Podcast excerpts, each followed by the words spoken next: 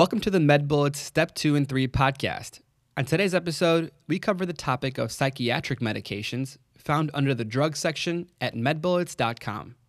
Psychiatric medications can be broken down into the following categories antidepressants, antipsychotics, bipolar medications, and anxiolytics. Let's start off by discussing the antidepressants. First, we have the class of tricyclics. Amitriptyline blocks reuptake of norepinephrine and serotonin, whereas nortriptyline has action on 5-HT, muscarinic, dopaminergic, and histaminic receptors, among many others. Both of these medications are tricyclic antidepressants and are indicated in the cases of depression and pain syndromes. Another tricyclic antidepressant is imipramine. This medication blocks 5-HT, norepinephrine, dopamine, and acetylcholine reuptake, among many others. This medication is indicated in the use of bedwetting. All of these tricyclic antidepressants can cause convulsions, coma, cardiotoxicity, and anticholinergic side effects with toxicity. Now for the non tricyclic SNRIs. Venlafaxine and duloxetine are both serotonin norepinephrine reuptake inhibitors. These medications are indicated in the cases of depression, anxiety, comorbid headaches, and diabetic peripheral neuropathy. Toxicity of these medications can lead to stimulant effects, sedation, and increased blood pressure. Next, we have the SSRIs. Citalopram, fluoxetine, paroxetine, and sertraline are all serotonin reuptake inhibitors. These medications have indication for use in depression, anxiety, and social anxiety, especially paroxetine. Toxicity of the SSRIs can cause serotonin syndrome, which happens in combination with MAOIs, SNRIs, and TCAs. Toxicity can also lead to sexual dysfunction, GI distress, and SIADH, which you can manage with cyproheptadine. Next, we have bupropion, which is a weak norepinephrine dopamine reuptake inhibitor. This medication is indicated for use in depression and smoking cessation. Bupropion toxicity can lead to lowering of the seizure threshold, tachycardia, headache, and note that it has no sexual side effects. Next, we have the MAOIs. Isocarboxazid, phenelzine, and tranylcypromine all inhibit monoamine oxidase, or MAO, increasing catecholamine and dopamine levels. These medications are indicated for use in atypical depression and social anxiety. Toxicity of the MAOIs can cause hypertensive crisis with tyramine consumption especially, and serotonin syndrome when it's combined with SSRIs, SNRIs, and TCAs. Next, we have the antipsychotics. Let's go over the low potency class first. Chlorpromazine and thioridazine both cause D2, alpha 1, cholinergic, and histaminic blockade. These medications are indicated in psychosis, schizophrenia, and mania. Toxicity of these low potency antipsychotics can cause extrapyramidal side effects, hyperprolactinemia, antimuscarinic side effects, neuroleptic malignant syndrome, tardive dyskinesia, corneal deposits in the case of chlorpromazine, and retinal deposits in the case of thioridazine. Next, we have the high potency antipsychotics. Droperidol and perphenazine both work by causing D2 blockade and are indicated in psychosis. Toxicity of these medications can cause extrapyramidal side effects, hyperprolactinemia, antimuscarinic side effects, neuroleptic malignant syndrome, and tardive dyskinesia. Now let's discuss the atypical SDAs. Clozapine, olanzapine, risperidone, and quetiapine all work by affecting serotonin, dopamine, alpha 1, and histamine receptors. These medications are indicated for use in psychosis, bipolar disorder, OCD, anxiety, depression, and mania. Toxicity of these medications can cause agranulocytosis, so you must monitor WBC levels, weight gain, antipyramidal symptoms, anticholinergic side effects, QT prolongation, hyperlipidemia, such as that seen with olanzapine, and hyperprolactinemia, such as that seen with risperidone. Next, let's talk about the bipolar medications. Carbamazepine works by blocking sodium channels and is indicated in bipolar disorder, especially rapid cycling bipolar disorder. It's also indicated in trigeminal neuralgia and also used as an antiepileptic. Now, a word on carbamazepine toxicity. Know that this medication is teratogenic, can cause granulocytosis, aplastic anemia, SIADH, Stevens Johnson syndrome, diplopia, and ataxia. Also, know that this medication is a P450 inducer. Next, we have lithium. This medication has an unknown mechanism, This medication has an unknown mechanism of action, but is used in bipolar disorder. Lithium toxicity can lead to nephrogenic diabetes insipidus, hypothyroidism, and also teratogenic effects such as Ebstein anomaly. Valproic acid works by blocking voltage gated sodium channels. It inhibits GABA transaminase, which helps increase GABA, and blocks thalamic T type calcium channels. This medication is indicated for use in bipolar disorder, it's used as an antiepileptic, and also for absence seizures, in which it's considered second line to ethosuximide. Valproic acid toxicity can lead to hepatotoxicity, teratogenic effects, tremor, weight gain, GI complications, and you can treat overdose with carnitine. The last class of psychiatric medications we'll discuss in this episode is the anxiolytics. Benzodiazepines, such as lorazepam and diazepam, work by increasing frequency of GABA channel opening. They're indicated for use in seizures and also act as anxiolytics. Toxicity of these medications can lead to sedation, tolerance, respiratory depression, and dependence. Barbiturates such as phenobarbital, pentobarbital, and thiopental work by increasing duration of GABA channel opening. These medications are indicated as a sedative, anxiolytic, in the case of seizures, and also for induction of general anesthesia, especially thiopental. Toxicity of these medications can lead to respiratory and cardiovascular depression, dependence, and they're also known to be P450 inducers. Finally, we have zolpidem. This medication is a GABA channel agonist and used in the cases of insomnia and as a muscle relaxant. Zolpidem toxicity can lead to ataxia, headaches, confusion, and dependence. Now let's practice applying some of these concepts with some practice questions. Question number one A 55 year old woman presents to the emergency department with altered mental status. She was found in her bedroom by her husband and was minimally responsive. The patient has a history of borderline personality disorder, chronic kidney disease, diabetes mellitus, heart failure, alcoholism, and IV drug abuse. Her temperature is 97 degrees Fahrenheit or 36.1 degrees Celsius. Blood pressure is 120 over 61. Pulse is 67 per minute. Respirations are 8 per minute. And oxygen saturation is 100% on room air. Neurological exam reveals a somnolent patient who arouses to sternal rub. Her pupils are 3 millimeters and reactive bilaterally. Laboratory studies are ordered and result as follows a hemoglobin of 12, hematocrit 36%, leukocyte count of 5,500 with normal differential, and a platelet count of 201,000. The serum shows a sodium of 151, chloride of 101, potassium of 3.9, bicarb of 17, BUN of 20, glucose of 110, creatinine of 1.9, calcium comes back at 7.7, AST, ALT are 787 and 541 respectively, and finally ammonia is 175. And keep in mind that the normal value for ammonia is less than 32. Which of the following is the most appropriate treatment for this patient's presentation? 1. Fomepizole, 2. Glucagon, 3. L-carnitine, 4. Lactulose, or 5. Naloxone.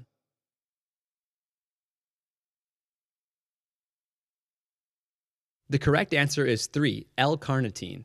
This patient has a history of borderline personality disorder, making suicide more likely and a mood stabilizer such as valproic acid a possible treatment, and is presenting with altered mental status, respiratory depression, hypernatremia, hypocalcemia, elevated liver enzymes, and an elevated ammonia level, suggesting valproic acid overdose.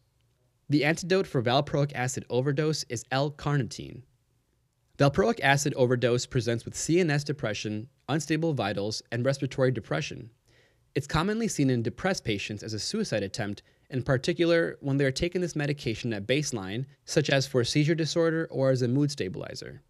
Laboratory tests can support this diagnosis, including hypernatremia, hypocalcemia, a metabolic acidosis, elevated liver enzymes, and hyperammonemia, which is also common with chronic use and may not be indicative of overdose by itself. The treatment of an acute overdose involves the administration of activated charcoal, if early in presentation, naloxone, which is minimally effective but may improve respiratory symptoms, and L-carnitine. L-carnitine increases valproic acid metabolism and is appropriate in patients presenting with overdose and liver dysfunction. Severe cases can be treated with dialysis. Now let's discuss the incorrect answers. Answer 1. Fomepizole inhibits alcohol dehydrogenase and is indicated in the management of methanol and ethylene glycol overdose, which presents with slurred speech, emotional lability, and confusion, as well as blurred vision, which is seen in methanol poisoning, and calcium oxalate kidney stones, which is seen in ethylene glycol poisoning. After fomepizole administration, dialysis should be performed. Answer 2. Glucagon, insulin, calcium, epinephrine, and lipid emulsion therapy is the treatment of a beta blocker overdose, which presents with bradycardia, hypotension, and hypoglycemia. These patients often need transcutaneous or transvenous pacing in severe overdose. Answer 4. Lactulose is the treatment of choice for hepatic encephalopathy, which presents in cirrhotic patients with altered mental status and asterixis. This patient has no evidence of cirrhosis, and elevated liver enzymes and hyperammonemia can be seen in valproic overdose and toxicity. Answer 5. Naloxone is indicated in the management of an opioid overdose, which presents with bradypnea, miosis, and somnolence. It may help in the management of valproic acid overdose, however, it's not the first line agent. Now for a bullet summary. L-carnitine is the antidote of choice for a valproic acid overdose. Question number 2. A 28 year old female patient with a history of schizophrenia, type 2 diabetes mellitus, and hypothyroidism comes to clinic stating she would like to be put back on a medication. She recently stopped taking her haloperidol as it made it hard for her to sit still. She requests to be put on olanzapine as a friend from a support group said it was helpful. Why should this medication be avoided in this patient? 1. The patient is at high risk for torsades. 2. There is a high risk for retinopathy. 3. The patient has type 2 diabetes. 4. The patient may develop galactorrhea. Or 5. Tardive dyskinesia will likely result from the prolonged use of olanzapine. The correct answer is 3. The patient has type 2 diabetes. This patient has schizophrenia, type 2 diabetes, and would like to be treated with olanzapine. Olanzapine is associated with weight gain and it increases the risk of developing metabolic syndrome. Olanzapine, along with clozapine, is an antipsychotic known for its side effects of weight gain and metabolic syndrome. Patients who are obese or have type 2 diabetes mellitus should not be prescribed olanzapine, as the drug may worsen these conditions. Likewise, if a patient is prescribed olanzapine, he or she should be followed closely for increases in weight and blood sugar. Muench et al., in their review on the adverse effects of antipsychotics, found that olanzapine and clozapine carried the highest risk of weight gain, type 2 diabetes, and other complications of metabolic syndrome. In fact, the metabolic side effects of olanzapine may ensue shortly after the medication is prescribed. Patients should have frequent follow up visits to monitor weight, waist circumference, blood pressure, lipids, and blood glucose levels. Komossa et al. reviewed the effectiveness and side effect profiles of olanzapine compared to other atypical antipsychotics they found that olanzapine increased weight on average 2.1 to 5.6 kilograms more than other atypical antipsychotics, clozapine excluded. Olanzapine was also slightly more efficacious than other atypical antipsychotics except clozapine. Now let's discuss the incorrect answers. Answer 1. Although olanzapine may increase the QTC interval, the effect is moderate as compared to ziprasidone, Additionally, this patient does not have any history of conduction defects or cardiac disease. Answer 2. Retinopathy is a known side effect of thioridazine, a low potency typical antipsychotic. Of note, thioridazine is also known to carry a high risk of QTC prolongation. Answer 4. Although hypothyroidism may increase the risk of galactorrhea, olanzapine is not known to cause this side effect. Risperidone is the atypical antipsychotic known to lead to galactorrhea. Answer 5. Tardive dyskinesia is seen mostly in patients who take typical high potency antipsychotics for longer periods of time. Question number 3. A 34 year old male presents to clinic today complaining that his medication has stopped working. He states despite being able to manage the side effects, a voice has returned again telling him to hurt his mother. You prescribe him a drug which has shown improved efficacy in treating his disorder, but requires frequent follow up visits. One week later, he returns with the following lab results a white blood cell count of 2,500, 55% of which are neutrophils, and 1% are bands. What drug was the patient prescribed? 1. Olanzapine, 2. Haloperidol, 3. Chlorpromazine, 4. Clozapine, or 5. Lurasidone. If you guessed number four, clozapine, you're correct. This patient presented with treatment resistant schizophrenia and was prescribed clozapine. After returning for follow up, he was found to have agranulocytosis with an absolute neutrophil count, or ANC, of approximately 1400. Clozapine is an atypical antipsychotic that is the only approved drug for treatment resistant schizophrenia. It's not considered a first line drug due to the 1% risk of developing agranulocytosis. Other important side effects of clozapine include myocarditis, sialorrhea, orthostatic hypotension, and seizures. Patients taking clozapine should have blood counts taken weekly for the first six months with less frequent intervals afterwards. Muench and Hamer discuss the side effects of typical and atypical antipsychotics. Clozapine is commonly associated with metabolic syndrome and the most serious side effect being agranulocytosis. Should the ANC drop below 1500 in a person taking clozapine, the drug should be stopped immediately. Meltzer discusses the advantages and side effects of clozapine. Patients taking clozapine have decreased risk of suicide, relapse, and movement issues. Additionally, those taking the drug have a higher quality of life. The risk of agranulocytosis is highest in the first six months of therapy, and patients should undergo frequent evaluation of blood counts. After six months of therapy, the mortality risk of agranulocytosis is similar to that of other drugs. Now let's quickly cover the incorrect answers. Answer number one Patients on the atypical antipsychotic olanzapine should be followed for the development of metabolic syndrome and diabetes. Answer 2. Haloperidol is a high potency typical antipsychotic that is known for its movement side effects dystonia, akathisia, pseudoparkinsonism, and tardive dyskinesia. Answer 3. Chlorpromazine is a low potency typical antipsychotic known for its anticholinergic effects. Answer 5. Lurasidone is a newer atypical antipsychotic which is becoming popular as it is weight neutral. That's all for this review of psychiatric medications. Hopefully that was helpful. This is the Med MedBullets Step 2 and 3 podcast, a daily audio review session by Med MedBullets, the free learning and collaboration community for medical student education. Keep in mind that you can follow along with these podcast episodes by reviewing these topics directly on medbullets.com. You can listen to these episodes on the MedBullets website or mobile app while reading through the topic. If you've gotten any value from the MedBullets podcast thus far, We'd appreciate your consideration in leaving us a five star rating and writing us a review on Apple Podcasts. It'll help us spread the word and increase our discoverability tremendously. Thanks for tuning in. We'll see you all tomorrow right here on the MedBullets Step 2 and 3 podcast.